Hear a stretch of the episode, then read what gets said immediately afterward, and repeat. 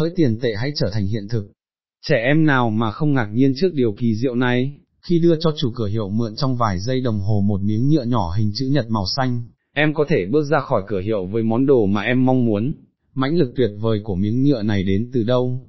Từ sự tín nhiệm, cho dù được truyền từ tay người này đến tay người khác, là bằng kim loại hay bằng giấy, hay được lưu thông lòng vòng qua trò viết ký đơn giản trên chi phiếu, qua vài cú nhấp trên phím một thiết bị đầu cuối của thẻ ngân hàng, là một lệnh chuyển khoản hay chuyển tiếp trên Internet, tiền tệ lúc nào cũng là một sợi dây tín nhiệm liên kết các thành viên của một xã hội. Sự tín nhiệm trong việc nó được người khác thừa nhận và chấp nhận, ở mọi nơi và trong mọi hoàn cảnh. Sự chấp nhận mang tính nhất trí này là điều làm cho tiền tệ trở thành thước đo giá trị của mọi thứ, thứ vừng phổ quát cho phép sở hữu được mọi thứ được bày bán. Điều này làm cho tiền tệ mang tính hấp dẫn rất cao, và thậm chí hấp dẫn hơn rất nhiều so với những món đồ có thể mua được, bởi tính tiềm năng thuần túy của nó, theo như triết ra gel GEMML, có nghĩa là khả năng lựa chọn vô hạn hàm chứa trong nó. Nhưng trên thực tế, ai tạo ra thử tiền tệ hấp dẫn như thế? Một bí ẩn khác. Ngày nay, người ta nói về tiền pháp định, như Chúa đã nói phi Atlas hơi ánh sáng hãy trở thành hiện thực, hỡi tiền tệ hãy trở thành hiện thực, nhưng Chúa của tiền tệ là ai? Khi các đồng tiền được làm bằng kim loại quý, đó là việc đơn giản. Đồng tiền không từ trên trời rơi xuống, phải đi tìm nó trong các hầm mỏ. Hẳn là các nhà nước luôn tìm cách bớt xén một vài MILIGZAM giữa giá trị niêm yết và trọng lượng thực tế của các đồng tiền mà họ đúc ra. Ở một số nhà giả kim tà tâm, họ mơ chuyển trì thành vàng. Ngày nay, các nhà giả kim có cửa hiệu ở mặt phố. Trong chủ nghĩa tư bản hiện đại, đó là các ngân hàng khi tạo ra tiền thông qua các khoản cho vay mà họ cung cấp, những hứa hẹn thu nhập trong tương lai. Ngân hàng tạo ra tiền tệ, nhưng không tạo ra sự tín nhiệm. Đây là một vấn đề khác, bởi vì tiền tệ không phải là chất làm lỏng duy nhất của các giao dịch, như các nhà kinh tế thường nói, nó là một thể chế. Một tờ giấy bạc 100 DOLA đáng giá một cái gì đó trên toàn thế giới. Nhưng hãy thử đi mua sắm với tờ giấy bạc BOLIVAZD của Venezuela xem sao. Vì sao? Bởi sự tín nhiệm vào Hoa Kỳ, sự ổn định chính trị, ảnh hưởng kinh tế, sức mạnh quân sự của nước này, lớn hơn so với sự tín nhiệm đặt vào Venezuela. Đó cũng là hứa hẹn to lớn của đồng euro, đồng tiền duy nhất của 350 triệu người dân châu Âu, tạo ra một đồng tiền có khả năng cạnh tranh với đồng DOLA. Một cuộc khủng hoảng sau đó, đồng euro lâm vào tình thế nguy ngập, những tay học việc đúc tiền tệ hiểu ra rằng người ta không thể đơn giản tạo ra một đồng tiền bằng cách in hình những chiếc cầu trên tờ giấy bạc và liên kết các tài khoản ngân hàng. Tuy nhiên, nếu các thị trường nghi ngờ tính vĩnh cửu của đồng euro, thì sự tín nhiệm của người dân vào đồng tiền của họ không hề bị dao động. Bằng chứng là bất chấp mọi trở lực, cái cộng đồng châu Âu này tiếp tục có ý nghĩa đối với họ.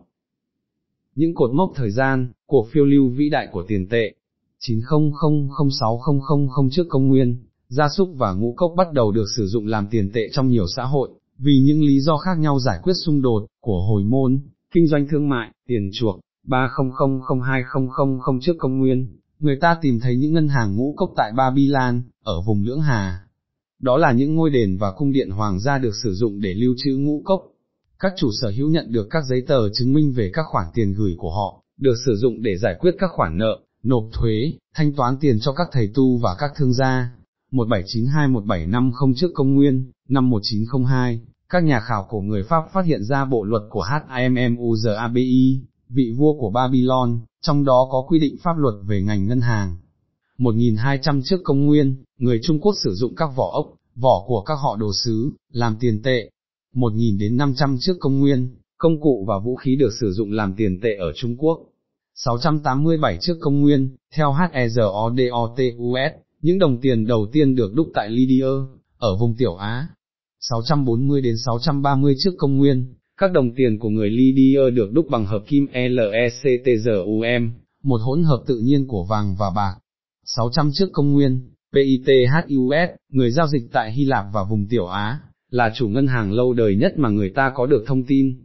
600 đến 570 trước công nguyên, các đồng tiền của người Lydia lan rộng khắp Hy Lạp và thay thế những chiếc đinh được sử dụng cho tới bấy giờ.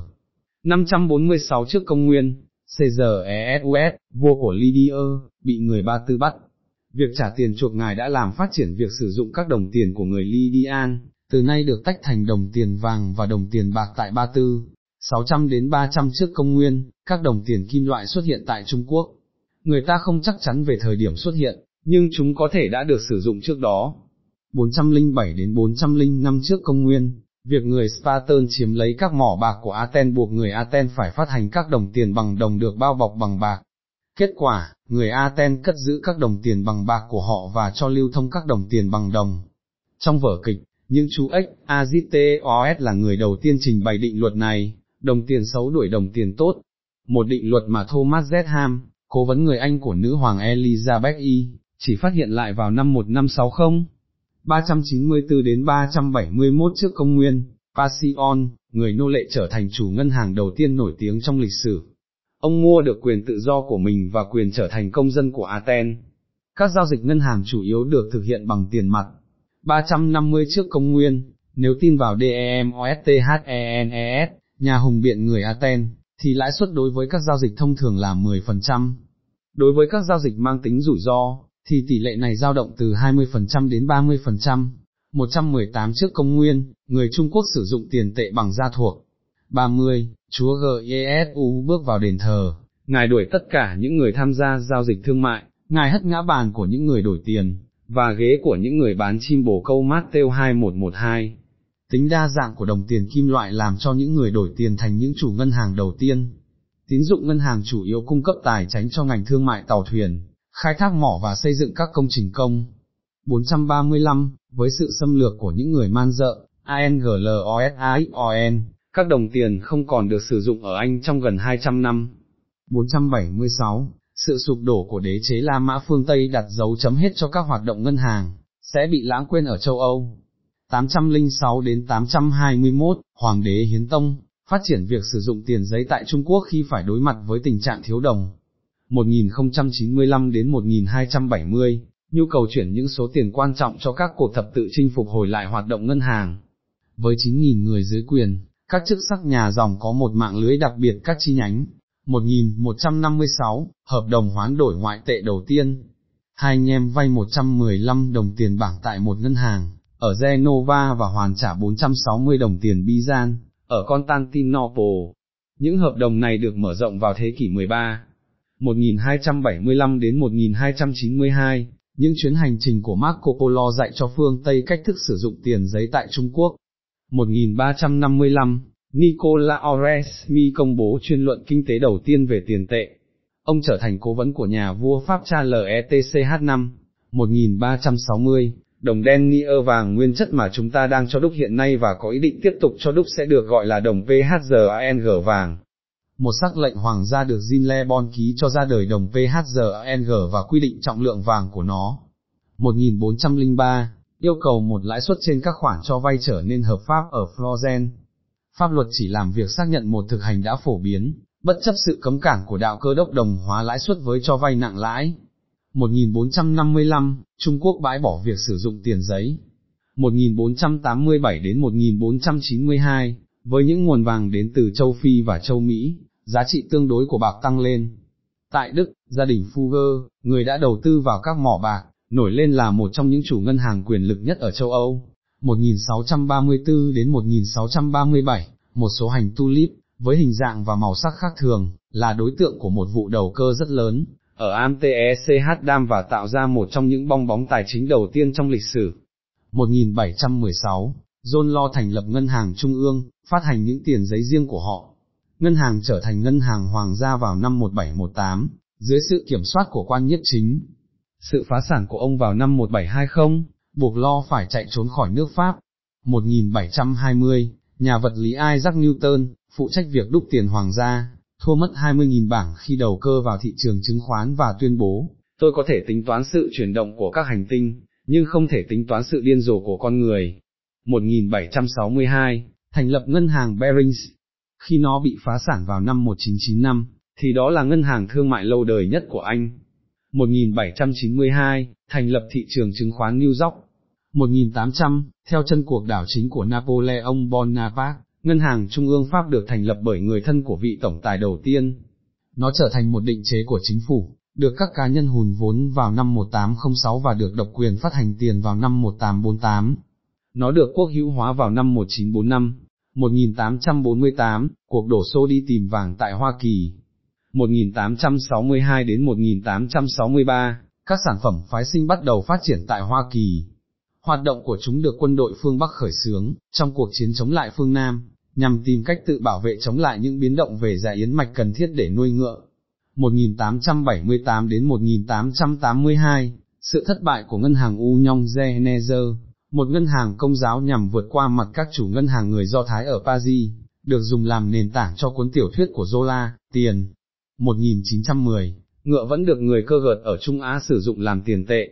Kiều được sử dụng trong các giao dịch nhỏ và da của chúng được sử dụng làm những đồng tiền lẻ. 1950, thẻ Dinner lúc là thẻ tín dụng đầu tiên được sử dụng để rút tiền, ở nhiều cơ sở ngân hàng. 1960, ngoại trừ một vài ngoại lệ hiếm hoi, tất cả các hình thức tiền tệ sơ khai đều biến mất. 1976, vàng chính thức mất đi hoàn toàn vai trò tiền tệ quốc tế.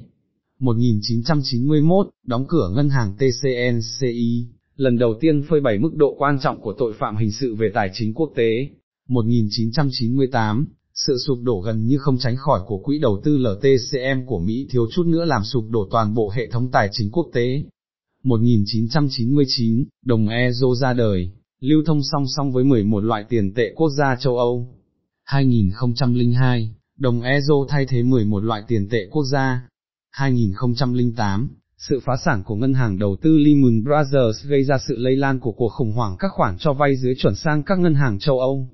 Ngân hàng Trung ương châu Âu bơm vào 125 tỷ euro trong một tuần để cứu vãn hệ thống ngân hàng châu Âu. 2009, ngày 5 tháng 11, Thủ tướng mới của Hy Lạp tăng mức dự báo thâm hụt ngân sách lên 12,7% tổng sản phẩm quốc nội, GDP, dẫn đến việc các cơ quan xếp hạng hạ mức tín nhiệm của Hy Lạp, hai tháng sau đó. Đây là sự khởi đầu của cuộc khủng hoảng nợ công ở châu Âu.